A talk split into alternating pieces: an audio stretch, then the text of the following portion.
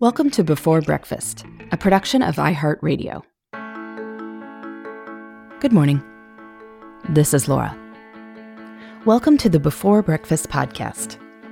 Today's tip is to recognize that friendship isn't efficient, and that's okay. People are a good use of time, even if the pace is a bit ponderous and not everything works out. Today's tip comes from Shasta Nelson's book, Frientimacy How to Deepen Friendships for Lifelong Health and Happiness. Listeners who also tune into the Best of Both Worlds podcast, which I co host with Sarah Hart Unger, may remember Shasta as a guest on our show last fall. Shasta's work responds to the desire that many people have to form more meaningful friendships, which is not as easy as one might hope.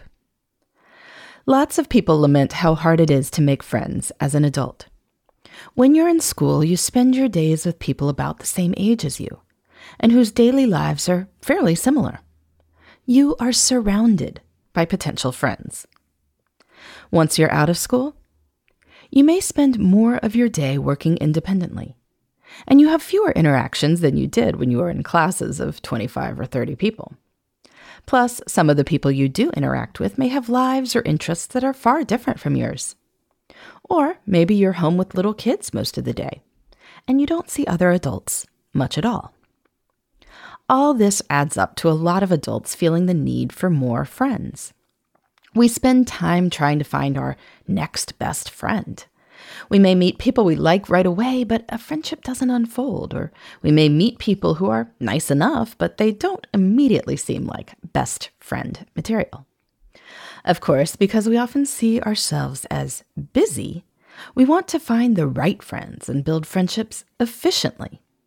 If we only get a few hours a week for friendships, then of course we want all our social time to be deeply meaningful and to be with people we feel really connected to quality time, right? If we can't have quantity time. Indeed, we may feel like time is wasted if the conversation isn't especially profound, or if a social interaction doesn't seem like it's going to result in having a new best friend. But, as Shasta reminds us, friendship isn't efficient. When time feels like a scarce resource, we come to believe, as Shasta puts it, that we need to value efficiency above all else. But that's a mistake, because friendships develop over the course of time together. As Shasta explains, friendship is not how much we think we like the people we've met. Friendship is how much of a pattern two people have in practicing the positive behaviors of friendship. She points out that this consistent time together is what made friendships easier to form in school. And even in adulthood, if we want to build friendships, we have to keep showing up. It's not so much that we need to find potential best friends, but that we need to form real friendships. In other words, it takes work. Shasta writes The danger in believing the myth that we can simply find our friends is that it focuses our attention on the discovery process. Are you destined to be my friend? Instead of on the development process. But it is in the development where the real friendship happens. So, what next? For starters, Shasta advises we adopt the belief that no connection is a waste of time. Positive interactions with other people can boost our moods, even if lifelong friendship doesn't ensue. She also encourages us to stop trying to find the perfect friend and pay more attention to simply being present with the friendly people who are all around us. Instead of being guided by what she calls a friendship agenda, she suggests let's be open to whom we're meeting and be intentional about spending time with them. And then watch where it leads. So, today, be open to real connection with everyone you encounter. And this week, be sure to spend some time, whether in person or on the phone, with people whose company you enjoy. Who knows where it will lead? As you've heard me say before, people are a good use of time.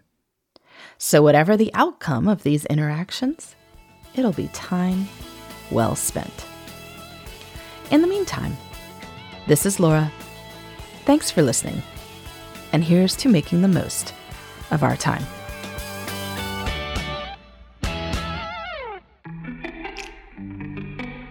Hey, everybody.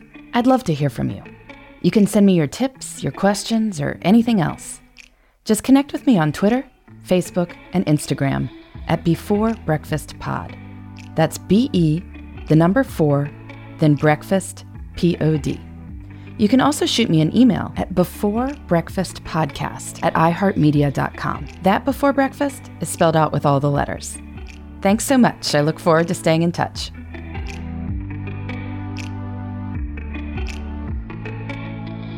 Before Breakfast is a production of iHeartRadio.